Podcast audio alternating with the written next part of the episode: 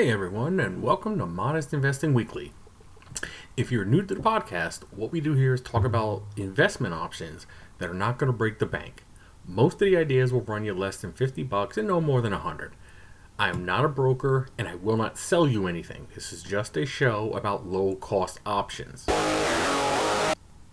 So a few days ago, I bought some copper rounds. One ounce, $5 face value, but they're basically worth their melt value.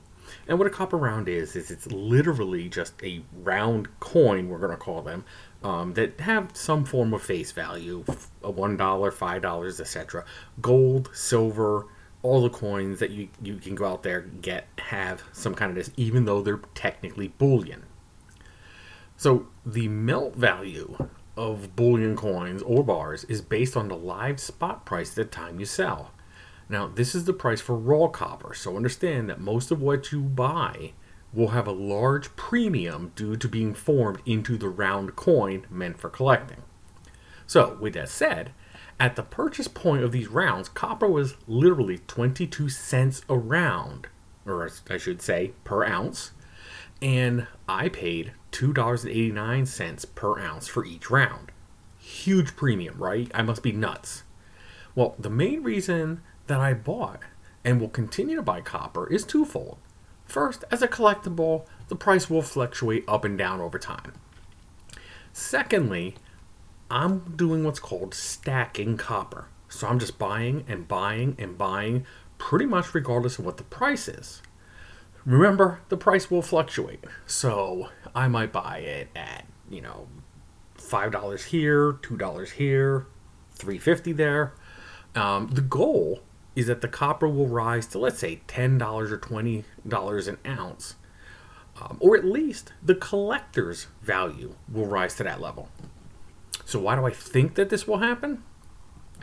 From miningtechnologies.com, here's a quote I pulled from there. While conventional cars contain roughly 20 to 50 pounds of copper, a hybrid electric vehicle, HEV, typically contains 85 pounds of copper. A plug in hybrid electric vehicle, PHEV, uses about 130 pounds of copper, and battery electric vehicles, BEVs, typically contain more than 180 pounds of copper. The need for copper is going to explode as more and more vehicles are produced using electric. And after all, there's electric motorcycles, electric bikes, electric tr- trucks coming onto the market. So, all of these things are going to have an effect on the price of copper as they start to come to fruition and grow. So, some numbers to think about um, that I found this these come from the greencarreports.com. Norway already has 24% of its cars being sold as electric, and they're pushing for that number to be 100% by 2025. That is literally four years from the time of this recording. The Netherlands is also moving to end sales of gasoline cars and diesel cars by 2025, which means that electric will slide into there. Germany's electric cars currently account for a relatively low percentage of sales, but Deputy Economy Minister Rainer Bach believes the country should ban sales of new gasoline and diesel cars by 2030. Something from CNBC General Motors plans to exclusively offer electric vehicles by 2035. And from Asia, the Nikkei.com, China plans to phase out conventional gas burning cars by 2035. Do you realize how big the car market is in China? They alone can drive up the price of copper.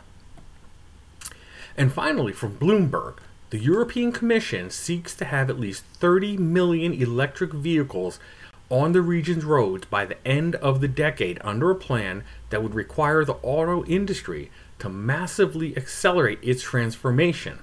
That was posted December 3rd, 2020, literally a few months before this recording. All of these reasons are enough for me to buy and stack copper.